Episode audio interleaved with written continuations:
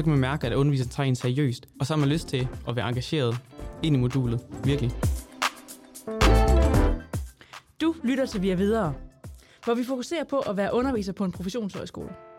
Jeg hedder Linda Greve, og jeg er leder af Via Uddannelsesakademi, og i serien her er din vært for en lærerværelsessnak med kolleger rundt omkring på hele Via University College, om hvad der sker i undervisningen, og hvordan erfaringer fra eksperimenter, forskning og utilsigtede hændelser kan hjælpe andre kolleger videre. I dag taler vi så ikke med en underviser, men med en studerende, Christoffer Jensen, som jeg jo så for at blive i metaforen har mødt på gangen uden for lærerværelset.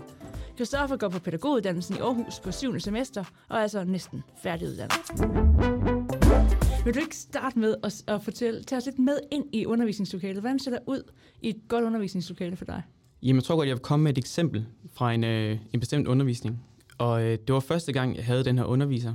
Øhm, og det var sådan lidt et teoretisk tungt emne, så jeg havde læst op på det, og var sådan lidt, åh, hvad går den ud på det, jeg skal til? Øh, men møder så den her underviser, der virkelig formår og starte med at komme ind og sætte en kontekst, altså helt sætte det her op med at sådan, sætte os ind i uddannelsen, altså på den måde at øh, komme af med de her stereotyper om, at vi er elever, og hun er en lærer, men vi i stedet bliver gjort til studerende, og hun er en underviser, og det er os selv, der skal tage den her viden. Og på den måde gjorde os meget myndige i det rum, vi var, øh, til vi lige så godt som hende kunne gribe samtalen og tage den derhen, hvor vi synes det var vigtigt. Øh, og det er virkelig der, hvor jeg første gang sådan på uddannelsen følte mig virkelig altså myndiggjort, i forhold til at kunne mærke, at det var bare pædagogfaget, der ramte mig lige i hjertet, øhm, og fik mig til virkelig at brænde endnu mere for det. Det der med at blive myndiggjort, hvordan, hvordan gør man det som underviser? For det tror jeg virkelig, der er mange, der gerne vil vide. Ja, det kan jeg godt forstå. øhm, der er nok forskellige opskrifter på det, og det er jo nok også forskelligt, hvem man er som studerende. Men i det her tilfælde, der var det det her med, at man har en under, jeg har en underviser, som, som ser os, hvor vi er, og virkelig sådan, altså, laver en, en undervisningsgang, som er relevant, både samfundsmæssigt, i tiden, og øh, pædagogfagligt, altså følger med de udviklinger og tendenser, der nu kommer. Mm. Så dermed, at den er meget up-to-date, og man kan se, at den er revurderet fra sidste gang, at hun har undervist på det her modul, og, øh, og fortalt om lidt de samme ting.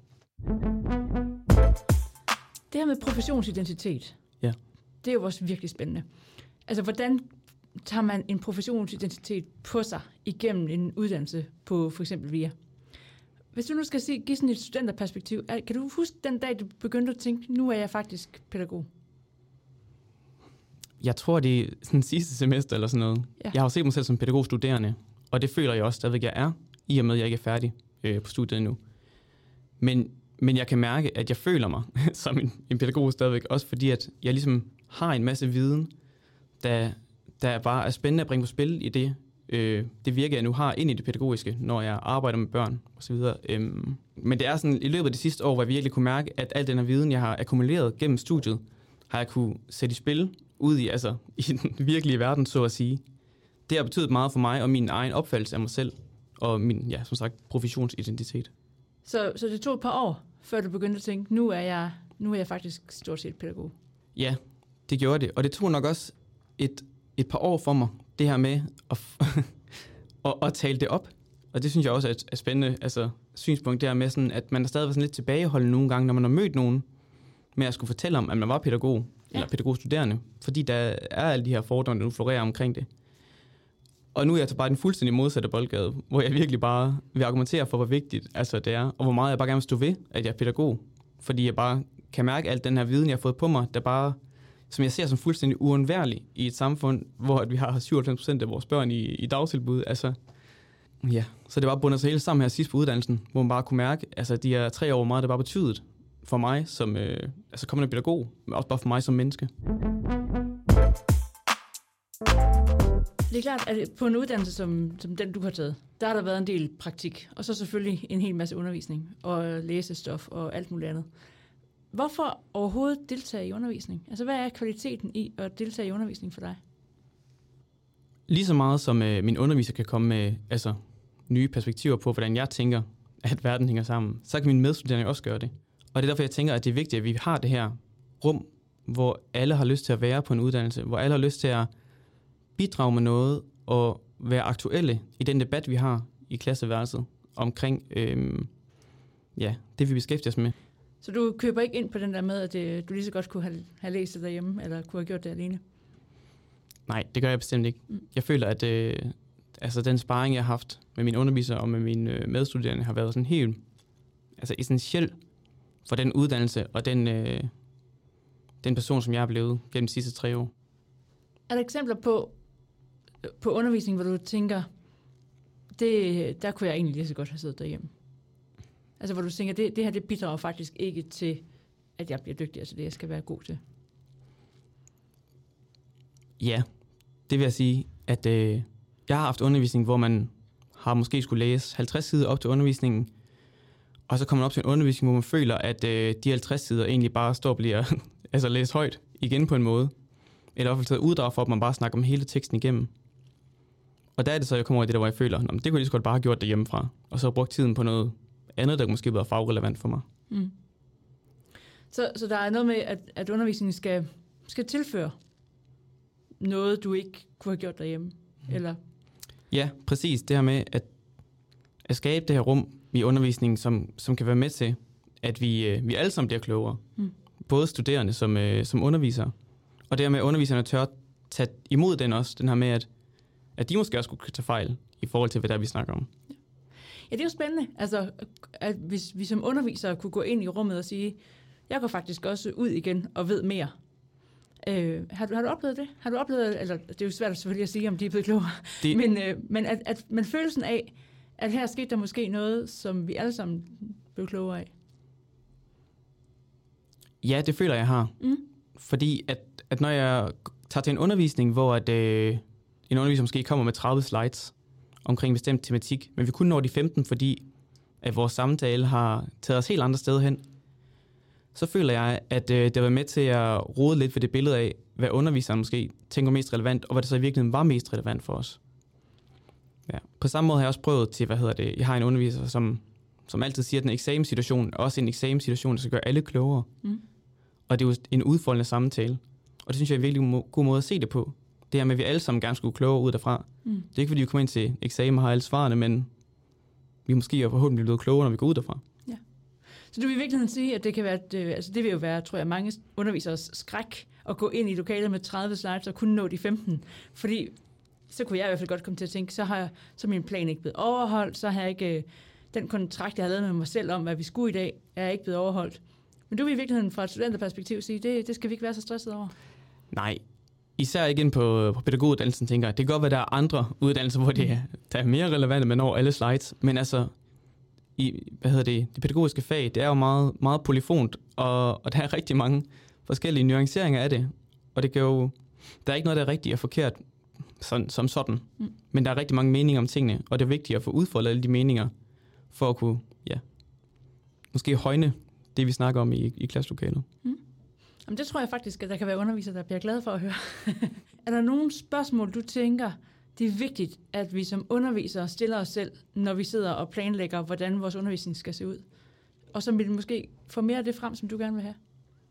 Jeg tænker, det er vigtigt, at, øh, at når man som underviser har den her pligt til at lægge hvad hedder det, alt indhold op af undervisningen for det næste modul et øh, godt stykke tid i forvejen, så de studerende har tid til at læse det igennem, og så måske tage den første gang til at prøve at snakke med de studerende omkring det her forløb, man skal tage ind i, og, og høre, hvad de tænker om det, øhm, i forhold til, om der måske kunne være noget, de stiller spørgsmålstegn ved, eller noget, de måske gerne vil have uddybet, eller have mere undervisning omkring. Ja, altså, jeg kunne virkelig godt tænke mig at komme mere ind i det der undervisningslokale, øh, for jeg synes, det er spændende, og jeg tror også, det er der, hvor andre undervisere måske kan komme, få lov til at komme med ind i hovedet på, på dig, og nu, du så lige, nu får du lov at være repræsentant for samtlige nogle af tyve tusind studerende på V I A. Øhm, så det er det pres, du får på dine skuldre. Men, men hvad, er det, øhm, hvad er det, vi som undervisere skal være, øh, hvad, skal, skal, hvad skal vi være opmærksomme på, hvad skal vi være følsomme for, når vi forbereder os, og også når vi så står foran jer? Hvis vi starter med at stå foran os, mm. så vil jeg sige, at man skal være opmærksom på, hvilket læserummet. Altså, er vi overhovedet med? For man kan virkelig, tænker jeg, nemt, bare lige, bare lige sætte en føler ud, bare spørg os, altså sådan, om vi egentlig er der, om, om vi får noget ud af det her. Fordi at, øh, nogle gange selvfølgelig godt, at man kan sidde og hænge, og, og mærke, at hele klassen ikke er, ikke er oplagt til den undervisning der. Og det går også nok også over til forberedelsen, i forhold til, at man får planlagt en undervisning, der, der har plads til de her flere små pauser, der er plads til, til veksling mellem, at øh, underviseren fortæller, og vi, diskutere som studerende individuelt eller i, i plenum. Og nu ved jeg, nu siger du så, at jeg har tyve tusind studerende her på, på skuldrene, men, men jeg ved også, at, at det er lidt, øh, at jeg ikke er så repræsentativ måske mm. for mange studerende, øh, øh, kammerater, som synes, at det undervisning, vi har lige haft sidste uge for eksempel, har været, meget, har været for tungt, ja. Mens jeg virkelig har, har trives i det. Øh, og det gør det selvfølgelig ikke nemmere mm. for noget af det her, men altså, så det er jo det her med, at man sådan får læst hele klassen, og får, ja, får fuldt humøret den dag. Det lyder meget idealistisk. øh, men, men et eksempel, så har vi haft en underviser, som er virkelig god til det, hvor vi har haft noget, ja, måske et par dage i træk med noget, med noget teori, og så kan hun mærke, at vi sidder og hænger, og så mixer hun det op, og så går vi ud og laver en walk and talk, i stedet for at bruge lige en halv time på og snakke bestemt endnu, mens vi går en tur ned i, i parken, uden var foran og luft. Altså det her med ikke at være bange for at bruge de alternative, mm. hvad hedder det, læringsmetoder, og ikke tro, at den her med, med tavle til stol altid er den, den bedste måde for indlæringen. Fordi det, det er jo virkelig udskilt. Øh, ja, det som er nedsættende bliver kaldt for røv og tavle, ikke? Altså at, at vi bare, øh, at vi tænker, jamen der, nu har jeg afleveret min undervisning til de studerende, og så må de tage den, og de må, de må lade være. Altså, nogle gange taler vi en dag om det som sådan en gave. Altså, jeg har noget viden inde i mit hoved, og nu stiller jeg det her foran jer, og så kan I tage det, eller I kan lade være. Øh, og, og det er sådan en, en relativt klassisk måde at se på undervisningen, men også en ret udskilt måde, hvor man kan sige, at, at nogen vil argumentere for, at I er nødt til at prøve det selv. I er nødt til at have, gøre jer erfaringer selv. I kan ikke, I kan ikke få min viden. I kan kun få jeres egen. Øh, Har, har, I, har I mødt den der slags sådan mere aktivitetsbaseret læring? Altså, nu siger du walk and talk, men har det været mere ekstremt end det? Ja, det har jeg bestemt også mødt. Mm, og det, jeg synes, der har været inspirerende det, er det her med, at, at læringspointen, den er ikke et, et mål, men den er, det er jo mere et middel. Mm. Så det er jo, vi ved ikke, hvor vi når hen af, men, men alle lærer et eller andet på vejen derhen, som de kan bruge videre.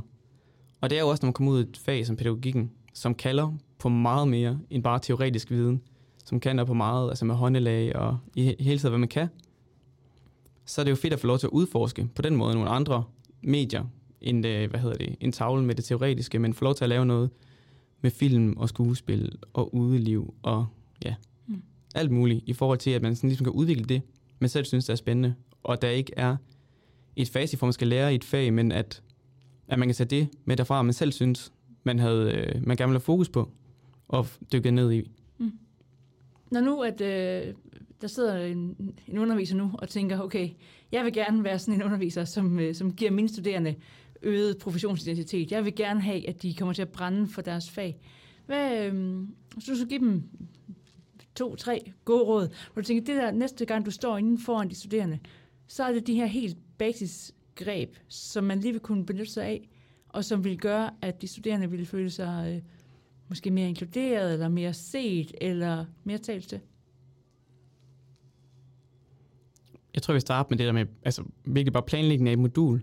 Når man skal til at begynde på et nyt modul, og der så i lang tid forinden kommer ud den fulde plan for modulet, så kan man mærke, at underviseren tager en seriøst. Mm. Og så har man lyst til at være engageret ind i modulet. Ja. Virkelig. I undervisningslokalet, så tror jeg igen, jeg kom tilbage til det her med at, at mærke rummet. Og virkelig ikke være bange for at gå væk fra slidesene, mm. hvis der er nogen, der viser interesse over for altså, alternative veje.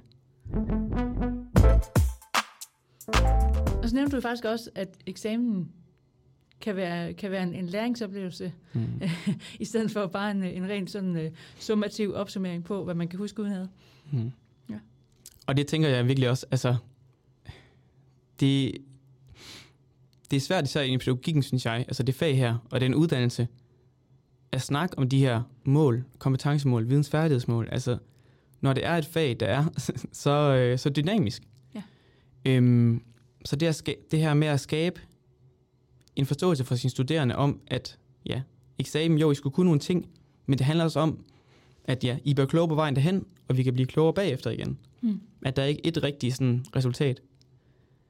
Øhm, jeg kan også se, hvor meget det påvirker mine medstuderende, det her med altså, angst for store ord, som for eksempel bachelor. Mm. Vi har lige et modul nu her, der var otte uger inden vi skal til at skrive vores bachelor. Og jeg vil sige, at måske firs procent af klassen har svært ved at... Vi tjekkede ligesom ind til at starte med for at høre, sådan, hvor var vi henne af rent øh, psykisk i forhold til den proces her. og firs procent havde måske svært ved at være i det her modul, vi skulle til nu, fordi de ikke hundrede procent kunne se mening med det, i forhold til, at de meget mere havde den her bachelor i hovedet, fordi det er en stor opgave, der skulle skrives, så vi blev færdige på uddannelsen. Mm. Øh, og det synes jeg bare siger rigtig meget om det her altså, målstyrede kompetencesamfund, vi ligesom lever i, der bare, ja, at man føler stort pres for, at man skal gøre det bedste hele tiden, og, øhm, og hvis man ikke kan lige leve op til de mål der, så er det altså ikke, øh, så er det ikke super godt. Mm. Christoffer, her afslutningsvis, hvis du nu skal give undervisere, der skal i gang med at lave undervisning, og de gerne vil lige præcis give sådan en som dig, professionsidentitet og ro i maven i forhold til at være en god studerende, hvad, hvad vil så være dine gode råd?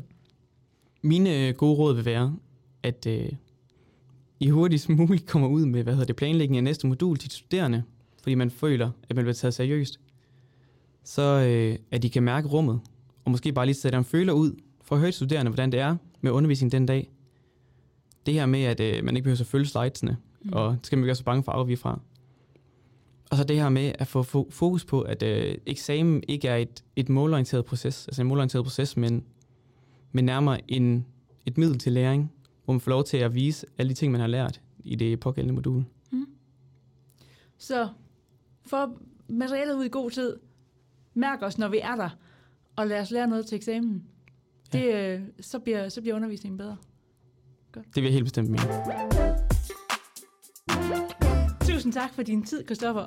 Jeg tror, at de her råd, det er noget af det, som underviserne faktisk sukker efter. Fordi vi vil så gerne forstå, hvad det er for nogle studerende, vi står for. Vi vil så gerne gøre vores absolut bedste hver eneste dag. Og, og så er det guld værd lige at høre, hvordan det egentlig ser ud fra et studenterperspektiv. Så tak for det. Selv tak. I næste episode taler vi med Nikolaj Slot Kramer, som vil udfolde, hvordan brætspil bliver en læringsaktivitet i undervisningen. Redaktør og producer er Rikke Gottfredsen. Vi høres ved.